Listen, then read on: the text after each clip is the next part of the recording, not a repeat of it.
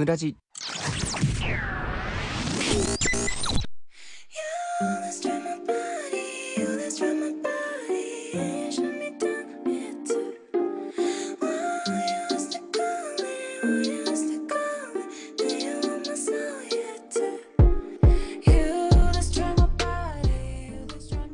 皆さんこんにちは、大輔です。深井です。本日はやもやも選手権です。待ってました。改めて企画説明からさせていただきます。お願いします。とにかく大輔と深井がエモい話を聞きたいぞってことで、リスナーの皆様からエモい体験談を送っていただくお便りコンテストとなっております。はい。一番僕たちがエモいと思った方 MVE には体験談に合わせた1万円相当のプレゼントをいたします。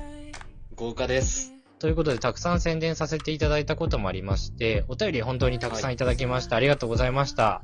いや、ありがとうございます。いや、そしてね、今回一通一通がめちゃめちゃレベル高かった。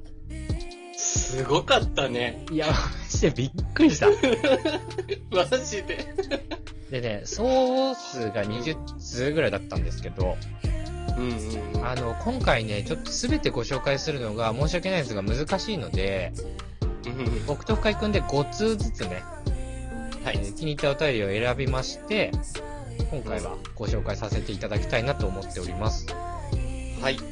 今回ご紹介しなかった方々にもステッカーはお配りするので、はい、住所を書いていただいた方にステッカーをお送りするんですが、もし書き忘れてたよっていう方がいらっしゃいましたら、別途送っていただけますと、幸いでございます。はい。で、早速この後ご紹介に移るんですけれども、今回体験談とともに体験談に関わる1曲というものを選んでもらってます。はい。なのでお便りの後にその曲を流すことになっていくんですね、この後。いや、そうだね、曲がいいからね。はい。で、Spotify プレミアム会員の方はそのまま1曲フル弱でその音楽が聴けるんですよね。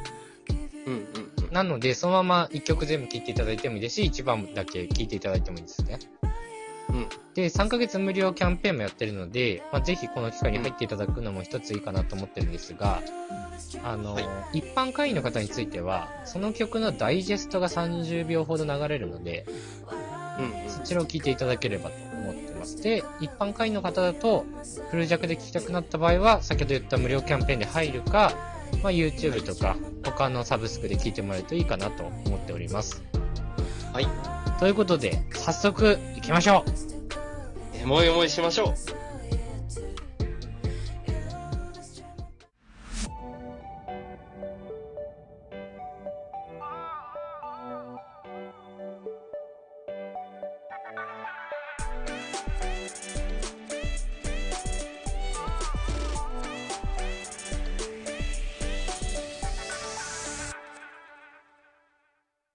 まずはコンペイトーさんからいただきました。ありがとうございます。ありがとうございます。それでは読ませていただきます。お願いします。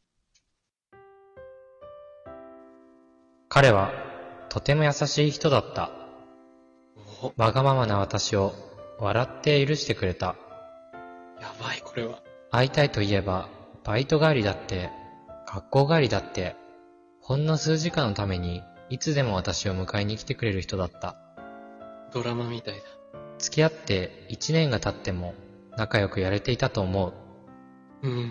関係が大きく変わってしまったのは彼が就職してからだ。土日も忙しく出勤してなかなか休みが取れない彼に対して、まだ学生の私はどこか寂しさを感じるようになった。なるほど。会う頻度は格段に減り、久しぶりに会ってもお互いへの不満から喧嘩ばかりするようになってしまった。切ない。付き合いたての頃から好きな形は変わっていないはずなのに、どうしてこうなってしまったのだろう。そう考えても答えは出ず、ただひたすらに苦しい日々を過ごした。本音を言えば、たとえ長い間彼に会えなくても私はそれでもよかった。毎日1回のメッセージをくれるだけでもそれでもいい。ただ私と同じように会えないことを寂しいと思っていてほしかった。それだけだ。それだけだったけれど、彼からそんな気持ちは伝わってこなかった。だから別れを告げられた時、うなずくことしかできなかった。悲しい。あれから時は経ち、私も社会人となった。数日前、大学時代の友人と電話をした時、久々に彼の名前を聞いた。随分と長い時間が経ってしまったけれど、今になってやっと彼の気持ちがわかる気がする。尽くしてもらうことばかりではなく、自分が彼のために少しでも何かしていたら、違う今があったのだろうか。